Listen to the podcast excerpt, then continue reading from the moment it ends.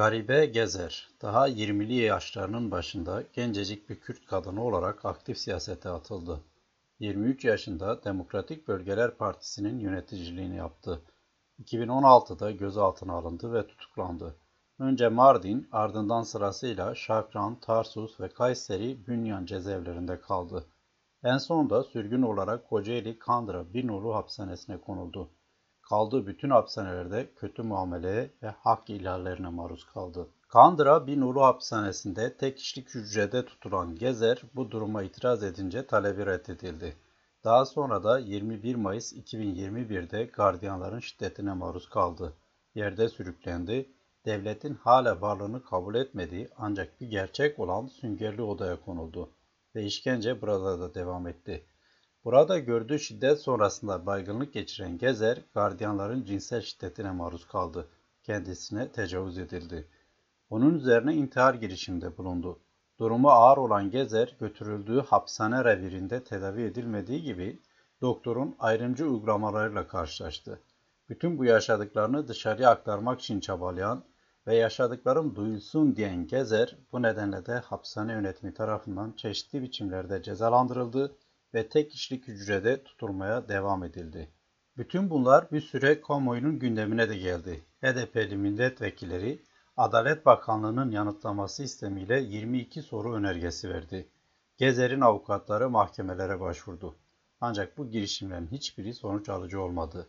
Ve 9 Aralık günü Kandıra Binoğlu Hapishanesi'nin yönetimi Gezer'in intihar ettiğini ve yaşamını yitirdiğini duyurdu. Elbette insan hakları savunucuları, avukatları, ailesi haklı olarak yaşananlar ortadayken böyle bir açıklamaya inanmıyor ve bu ölümü şaibeli buluyor. Gezer'e yönelik eziyet ve hak ihlalleri sonrasında da devam etti. Otopsi işlemleri avukatları olmadan yapıldı. Cenazesinin taşınması için Mardin'deki AKP Kayyum Belediyesi ve polisler cenaze arabası vermedi. Cenaze bir kamyonetin kasasında taşındı. Cenazeyi almak isteyenlere polis hakaret etti vesaire. AKP medyası da örneğin Akit gazetesi cezaevinde beslenen bir terörist daha öldü diye olup bitenleri duyurdu. Bütün bunlar elbette yaşananların üstünün örtülmesi kadar sahiplenilmesi anlamına da geliyordu ve körde reva görülen 100 yıllık uygulamaların bir devamı söz konusuydu. Şimdi buradan Gezer'in neden tutuklandığına dair bazı notları paylaşmak isterim. Gezer'in siyasete atıldığı dönem Kürt meselesinde şiddetin yeniden tavan yaptığı, devletin bütün imkanlarıyla Kürt meselesini yeniden güvenlik konseptiyle bastırmaya başladığı bir dönemdi. Daha 21 yaşındayken 6-8 Ekim 2014'te Kürdistan'ın birçok kentinde Kobani protestoları başladı. Barbar IŞİD terör örgütünün Suriye'nin Kürdistan bölgesinde Kobani kentine yönelik katliamları protesto ediliyordu. IŞİD'i desteklediği, IŞİD'e katılımlara göz yumduğu, yol verdiği, lojistik ve silah temininde önemli bir rol oynadığı defalarca belgelenen Türkiye, IŞİD'in protesto edilmesine de tahammül göstermiyordu. Tayyip Erdoğan'ın Kobani düştü düşecek diye açıklama yapması da Kürtlerin tepkisini çekmiş ve protestolar iyice artmıştı. Devletin müdahalesi sonrasında onlarca kişi yaşamını yitirdi. Onlarca kişi yaralandı, onlarca kişi gözaltına alındı ve bugün pek çok HDP'li Kürt siyasetçi dahil onlarca kişi de bu protestolar gerekçesiyle hapiste veya yargılanıyor. Adeta Tayyip Erdoğan ve Türkiye Cumhuriyeti Devleti Kobani'de bozguna uğrayan IŞİD'in hıncını, intikamını Kürtlerden almaya çalışıyor. Garibe Gezer de bu hınçtan nasibini alanlardan biriydi. Ayrıca 2015'in sonbaharında dar geçitte sokağa çıkma yasakları başka birçok kentte söz konusu olduğu gibi ilan edilmişti. Bilindiği üzere birçok kentte PKK ile devlet güçleri arasında çatışmalar yaşanmış, bu gerekçeyle sokağa çıkma yasakları ilan edilmiş ve tank ile toplarla birçok kent yerle bir edilmişti. Yüzlerce kişi yaşamını yitirmiş, yüzlerce kişi yaralanmış ve yüzlercesi de gözaltına alınıp tutuklanmıştı. Bodrum katlarında yakılan insanlar, cenazesi sokak ortasında günlerce kalan kadın, cenazesi buzdolabında saklanan küçük kız çocuğunun hikayesi de bu dönemde olup bitenlerin özeti olarak hala hafızalarda yerini tutuyor. İşte bu dönemde yaşananlar gerekçesiyle gözaltına alınıp tutuklananlardan biri de Garibe Gezer'di. 3 Mart 2016'da gözaltına alınan Gezer daha sonra mahkeme tarafında hakkında hiçbir somut gerekçe gösterilmeden ağırlaştırılmış müebbette ve ek olarak 21 yıl hapis cezasına çarptırıldı. Hapishanede son bulan hikayesi de bundan sonra başlamıştı. Ancak bütün bunlardan söz ederken aynı zamanda bir aile dramından da söz ediyorum. Çünkü bütün bu kötülüklerden sadece garibe Gezer nasibini almamıştı. Ailesinin başka fertleri de benzer hikayelere sahipti. 2015'in sonlarında dar geçitte ilan edilen sokağa çıkma yasakları sırasında Garibe'nin ağabeyi Bilal Gezer öldürülmüştü. Garibe'ye alelacele müebbet veren pek hızlı Türk yargısı bu dosyayı 7 yıldır gizli tutuyor ve bir gıdım ilerleme söz konusu olmuyor. Bilal'in ölümünü sormak için dar geçitte karakola giden diğer ağabey Mehmet Emin Gezer ise polislerin silahlı saldırısına uğramıştı ve belden aşağı felç olmuştu. Yaşananlar bunlarla bitmiyor ne yazık ki. Garibenin tutuklandığı dönemde anne ve babası dahil ailenin 9 ferdi hakkında da benzer gerekçelerle soruşturmalar açılmış, gözaltına alınanlar olmuştu. Nitekim Garibe cezaevinde birinci yılını tamamladığında bir diğer ağabey Haşim Gezer de benzer bir suçlamayla cezaevine konuldu ve daha sonra kendisine 22 yıl hapis cezası verildi. Hala garibe gibi tek kişilik bir hücrede tutuluyor. Bütün bunlardan sonra garibenin hikayesinin münferit bir vaka olduğu ileri sürülemez. Aksine Kürt meselesinin tarihsel bir özetidir bu hikaye. Kürtlerin Türkiye'de yaşadıkları 100 yıllık zulmün bir hikayesi. Bununla birlikte bizatihi kadın olmanın, bir Kürt kadını olmanın ayrıyeten ne tür bir zulme konu olabildiğinin, olabileceğinin hikayesinden de söz ediyoruz burada. Bunun için bazı veriler paylaşarak meramı anlatmak isterim. Avukat ve insan hakları savunucusu Eren Keskin'in kurucusu olduğu gözaltında cinsel taciz ve tecavüze karşı hukuki yardım bürosu 25 Kasım'da yani garibenin hapiste tecavüze uğradığının ortaya çıkmasından sonra ve ölümünden ise sadece 15 gün önce bir rapor yayınladı. 25 Kasım 2021 her şeyi eskisi gibi başlıklı raporda 24 yıllık veriler yer alıyordu. 1997 yılından bu yana kadınlara ve trans kadınlara ücretsiz hukuki yardım veren Hukuki Yardım Bürosu yayınladığı raporda kadına yönelik devlet kaynaklı cinsel şiddet konusunda devlet aklının hiç değişmediğinin altını çiziyordu ve şöyle deniliyordu raporda.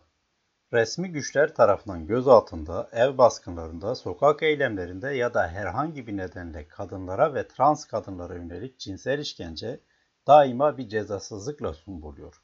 Bugüne kadar bize başvuran tüm kadınlara ilişkin açtığımız davalarda bir tek ceza alan resmi görevli olmadı. Bu bile durumun ne kadar vahim olduğunun en açık göstergesi. Bu değerlendirmelerin yer aldığı rapordaki istatistiki veriler ise şöyleydi. Son 24 yılda yapılan başvuru sayısı toplamda 793. Bu sayı içerisinde tecavüz nedeniyle yapılan başvuru sayısı 118. Cinsel taciz başvurusu ise 675 olarak belirtildi. Raporda suç işleyen faillerin dağılımına da yer verildi. Bu kapsamda failler arasında polis sayısı 482 iken jandarma asker sayısı 143, özel tim 38, infaz koruma memuru 114, itirafçı 4, gazeteci 1, adli tutuklu 24, belediye başkanı 1, adliye görevlisi ya da bekçi 2, diğer kamu görevlileri 76, işit üyesi 148, Özgür Suriye Ordusu mensubu 1, özel güvenlik 1, MİT üyesi 1. Kuşkusuz raporun en dikkat çekici yanı beklendiği üzere Kürt kadınları ile ilgili kısımdı. Raporda bildirilen ihlallere maruz kalan kadınlar arasında Kürt kadın sayısı 571 idi. Türk kadın sayısı ise 181 ve başka milletlerden kadınlar da var elbette. Raporda belirtilen ihlallerle karşılaşan kadınların gözaltına alınma sebepleri arasında savaş kaynaklı diyenlerin sayısı 168, siyasi nedenlerle diyenler 486, adli nedenlerle diyenlerin sayısı ise 139 ve son bir yılda yaşananlara dair veriler. Hukuki Yardım Bürosu'na son bir yılda yapılan başvuru sayısı 36 olarak duyuruldu. Yapılan başvurularda tecavüz 6, cinsel taciz 30 olarak kaydedildi. Bu taciz vakaları arasında 7 kadının gözaltında çıplak aramaya maruz kalması da bulunuyor bu arada. Son bir yılda yaşananların müsebbibi faillerin profilleri de elbette şaşırtıcı olmuyor. Suç failleri arasında polis sayısı 23, infaz koruma memuru sayısı 10, diğer kamu görevlerinin sayısı 2, MİT mensubu 1. En fazla ihlal başvurusuna bulunanlar yine Kürt kadınları. Sayıları 22. Bu kadınların gözaltına alınma nedenleri arasında siyasi nedenlerle diyenlerin sayısı 34. Adli nedenlerle diyenlerin sayısı ise sadece 2. Hem Garibe Gezer'in yaşadıklarından hem de bu korkunç verilerden hareketle bazı önemli hususlara ayrıyeten değinmek isterim. Böylece bütün bu olup bitenlerin kadınlar açısından nasıl bir anlama sahip olduğunu anlamak mümkün hale gelecektir. Çatışmalı süreçlerin en berbat sonuçlarından biri kadın ve çocuklara yönelik taciz ve tecavüz uygulamalarıdır. Dünyanın birçok yerinde yaşanan savaşlarda veya iç savaşlarda kadınlara tecavüz edildiği, kadınların fuhuşa sürüklendiği, pazarlandıkları veya benzeri uygulamalara maruz bırakıldıkları bilinir. Kadınlara karşı gerçekleştirilen bu eylemlerin genellikle iki politik amacı olduğu kaydedilebilir. Birincisi, bizzat kadın kimliği ve cinsiyetine, ikincisi ise söz konusu kadınların mensupları oldukları toplumsal değer ve kimliğe yöneliktir. Tecavüz saldırısıyla hem kadın bedeni işgal edilmiş hem de bu işgal eylemiyle sembolik açıdan toplumsal işgal gerçekleştirilmiş sayılır. Böylece hem kişisel hem de toplumsal tırnak içinde namusun kirletildiği, ayaklar altına alındığı ve o namus sahiplerinin yenilgiye uğratıldığı düşünülür. Böyle hesaplanır. Eril zihniyetin hüküm sürdüğü dünyada savaşların bu korkunç sonuçları da ne yazık ki birçok çatışma bölgesinde ortaya çıkmaya devam ediyor. Türkiye'nin yüzyıllık Kürt meselesi konuşulduğunda da kadınlara yönelik saldırılar özel bir başlık olarak ele alınmayı hak ediyor. Çünkü kamuoyuna yansıyan korkunç vakalar da gösterdi ki kadınlara yönelik insanlık suçları bu topraklarda da yaşandı ve yaşanmaya devam ediliyor. Sadece son 100 yıla dair yapılacak bir hatırlatma bile nedenli vahim olayların yaşandığını ortaya koymaya yetiyor. Örneğin 1915'teki Ermeni soykırımı sırasında kadınlara yönelik tecavüz dahil her türlü aşağılık muamelenin nasıl gerçekleştirildiği artık biliniyor. Daha sonra 1920'lerin hemen başında Rumların tehciri sırasında olup bitenler de öyle. 1925'teki Şeyh Said isyanı, 1927-30 yılları arasındaki Ağrı isyanı sırasında olup bitenler de farklı değildi. Mesela bu dönemde de her türlü aşağılık muameleye maruz kalan kadınların yanı sıra bir köle gibi, cariye gibi ya da kadim Osmanlı tecavüz kültürünü sürdüren uygulamalar neticesinde el konulan kadınların varlığı da söz konusuydu. 1937-38 Dersim katliamında yaşananlar da bu tecavüz siyaseti ve kültürünün devam ettirilmesiydi. Dersim'in kayıp kızları hala hafızalarda bu yüzden. 6-7 Eylül 1955'teki gayrimüslimlere yönelik saldırılarda hakeza kadınlar yine hedefti.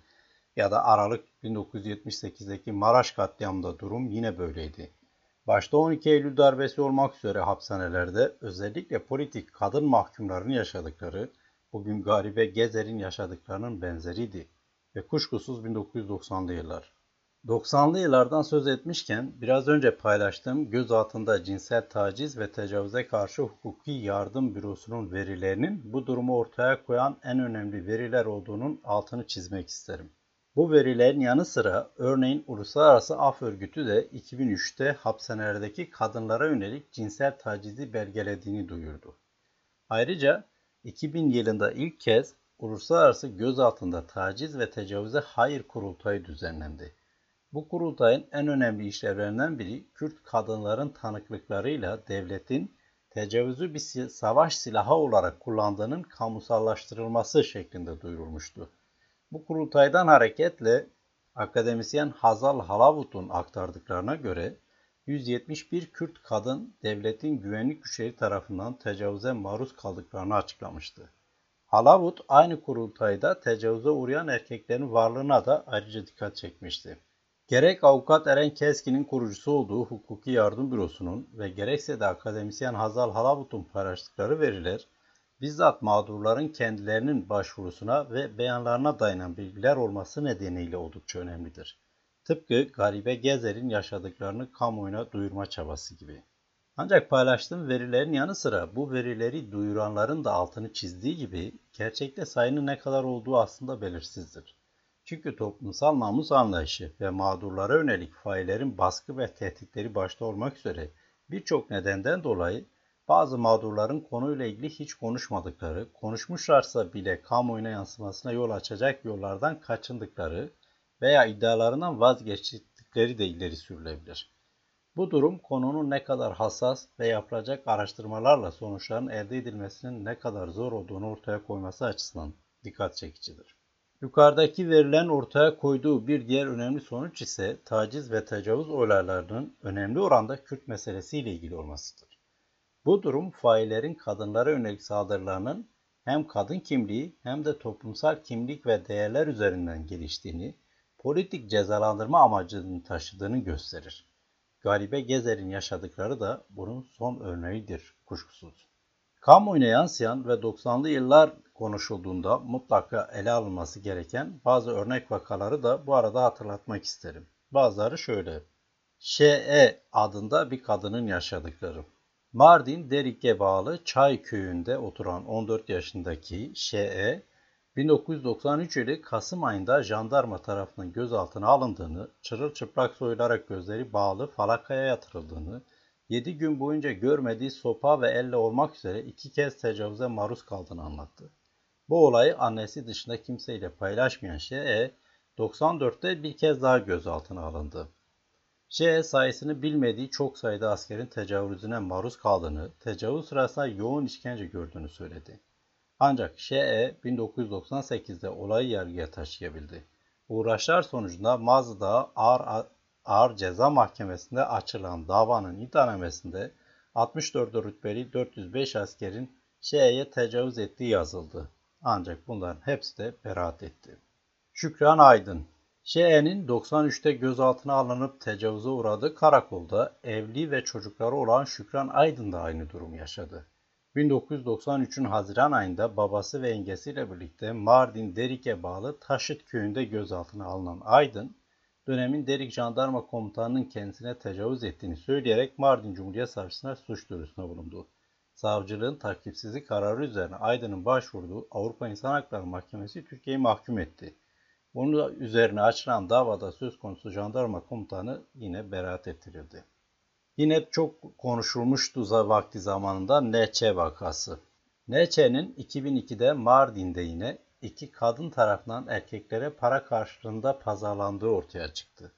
NÇ'ye tecavüz ettikleri gerekçesiyle aralarında devlet memurlarının da bulunduğu 26 kişi hakkında dava açıldı. Uzun yıllar devam eden ve kamuoyunda utanç davası olarak bilinen NÇ'nin davası hayal kırıklığıyla tabii ki bitti.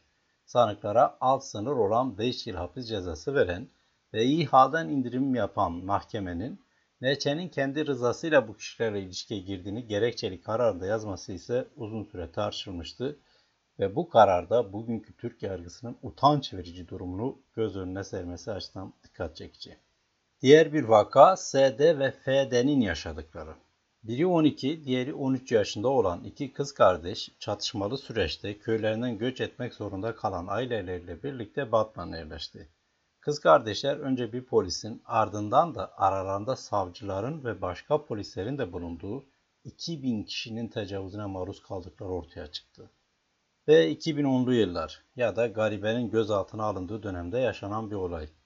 Ekin Van Kod adlı Kader Kevser El Türk adlı PKK militanı Muş'un Varto ilçesinde yakalandı. Sonra infaz edildi. Çıplak bedeni teşhir edildi. Bazı asker ve polisler tarafından işkence edilmiş çıplak bedene ait fotoğraflar sosyal medyada paylaşıldı. Bu vaka Ağustos 2015'te yaşandı. Elbette bu durum da ilk değildi. 90'lı yıllardan bu yana kadın militanların bedenlerine yönelik pek çok kez benzer iğrençlik sergilenmişti ve hala da durumun farklı olduğunu söylemek mümkün değil. Yakın döneme dair örnekler çoğaltılabilir. Ancak bu birkaç örnek bile kadınlara ve kız çocuklarına yönelik akıl almaz saldırının ve aynı zamanda kitlesel hal almış vahşetin örneklendirilmesi için yeterlidir. Dikkat çekilen istatistiklerden ve örneklerden hareketle şunu da belirtmeliyim. Bazı araştırmacılar ve Kürt siyasi çevreleri haklı olarak devlet birimlerinin taciz ve tecavüzü Kürtlerle mücadele yöntemi ya da bir savaş stratejisi olarak devreye koyduğunu dile getiriyor. Bu konudaki çarpıcı açıklamalardan biri örneğin HDP Kadın Meclisi tarafından 2013'te yapılmıştı. Açıklamada tecavüz yönteminin ilk bakışta savaşın ortasında cinsel bir saldırı olarak görülebileceği Fakat durumun bundan çok daha farklı ve derin olduğu kaydedilmişti ve şöyle denilmişti. 90'lı yıllarda devlet politikası olarak uygulanan cinsel şiddet ve tecavüzün Kürt kimliğine yönelik politik bir baskı ve teslim alma yöntemi olduğu nettir. Göz altında taciz ve tecavüze maruz kalanların sadece kadınlar olmadığına da dikkat çekilen açıklamada çok sayıda erkek çocuk ve erkeğin de çoklu tecavüz başta olmak üzere çeşitli cinsel saldırılara maruz kaldığı da hatırlatıldı. Devletin tecavüzle suçlanan güvenlik güçlerini koruduğu da vurgulanan HDP Kadın Meclisi'nin açıklamasında örnek olarak gözaltında tecavüz iddiasıyla hakkında dava açılan bir dönemin İstanbul Terörle Mücadele Şube Müdürlüğü'nden sorumlu Emniyet Müdür Yardımcısı Sedat Selim Ay'ın terfi ettirilmesi gösterildi. Ve bu da devletin failleri koruduğunun en önemli örneklerinden birisidir gerçekten. Araştırmacı Hazal Halavut da benzer saptamalarda bulunuyor. 12 Mart 1971 ve 12 Eylül 1980 darbeleri zamanında ve Kürt meselesinden kaynaklı şiddetin tavan yaptığı 90'lı yıllarda gözaltında ve hapishanelerde kadınlara yönelik taciz ve tecavüz vakalarının sistematik olduğuna dikkat çeken Halavut, taciz ve tecavüzün diğer işkence yöntemlerinden farklı anlamlar taşıdığını belirtiyor ve şu önemli saptamalarda bulunuyor. Devlet tecavüzünün özellikle ve sistematik olarak siyasi mücadele veren kadınlara uygulanıyor olmasından yola çıkarak militan kadınların bedenini cinselleştirmek şeklinde açıklayabileceğimiz devlet fantezisinin Türkiye'de de aynı şekilde işlediğini söyleyebiliriz. Devletin sistematik tecavüzü yalnızca tırnak içinde çözmek, konuşturmak, bilgi almak gibi nedenlerle açıklanamaz. Devlet tam da söylendiği gibi erkek bir iktidarın cinsel arzu ve fantezilerini üretiyor. Ürettiği arzu sayesinde karşısındaki siyasi özenleri cinsel nesnelere dönüştürüyor ve tecavüz ettiği bedenlere hem siyasetin hem kadınlığın sınırlarını kazımış olmanın tatminini yaşıyor. Kadınlar için bedenlerini kendilerine karşı aşamayacakları bir sınır haline getirmeye çalışıyor. Bunun yanı sıra bir de devlet görevlileri cinsel haza en çok hizmet edecek nesneyi seçiyorlar. Devlet yetkililerinin özellikle politik kadın mahkumlara ya da aktörlere ya da kadınlara yönelik tecavüz ve taciz siyasetinin tam olarak ne anlama geldiğine dair bu açıklama gerçekten de önemli. Devlet yetkilileri ise bütün bu verilerin ve açıklamaların aksini savuna geldi tabii ki. Ancak özellikle yargılama süreçlerinde sanık görevlerin terfi ettirilmesi, devletin tecavüzcüleri, cinsel saldırı faillerini koruduklarının en büyük kanıtıdır. Biraz önce aktardığım bütün örnek vakalarda sonuç faillerin korunması, yargılama olmuşsa da sanıkların beraat ettirilmesi şeklinde olmuştur. Yani bir cezasızlık siyaseti var ve böylece devlet başka birçok konuda olduğu gibi kadınlara yönelik suçlarda da olayların üstünü örtme, daha da ötesi böylece yapılanları sahiplenme yoluna gidiyor. En son örneği de yine yakın zamanda Siirt'te ortaya çıktı. 18 yaşından küçük İpek Er uzman çavuş Musa Orhan'ın tecavüzüne maruz kalmıştı. Bu nedenle intihar etti. Kamuoyu baskısı sonucunda ancak Musa Orhan hakkında dava açılabildi ve sonuç ödül gibi ceza oldu. Hakkında 10 yıl hapis cezası verilen Musa Orhan bir gün bile cezaevine konulmadı çünkü o da devlet tarafından korunuyordu. Ve Garibe Gezer'in yaşadıkları da aynı dönemde yaşanmıştı. Ve son bir şey, Garibe'nin yaşadıklarına karşı kamuoyu yeterince tepki gösterdi mi? Sesimi duyun dediğinde yeterince sesi duyuldu mu? Kendisine ses olundu mu? Bu sorular vicdanı olan herkesin kendisine sorması gereken sorular olarak ayrıca ortada duruyor. Ve elbette ateş düştüğü yeri yakar her şeyden önce. En başta annesi olmak üzere ailesinin yaşadıklarını tahmin etmek imkansız. Tıpkı bütün bu vahşeti yaşadığı sırada daracık bir hapishane hücresinde bir başına olan garibenin neler yaşadığını, hissettiğini bilmenin imkansızlığı gibi. Ruhun şad olsun, garibe gezer.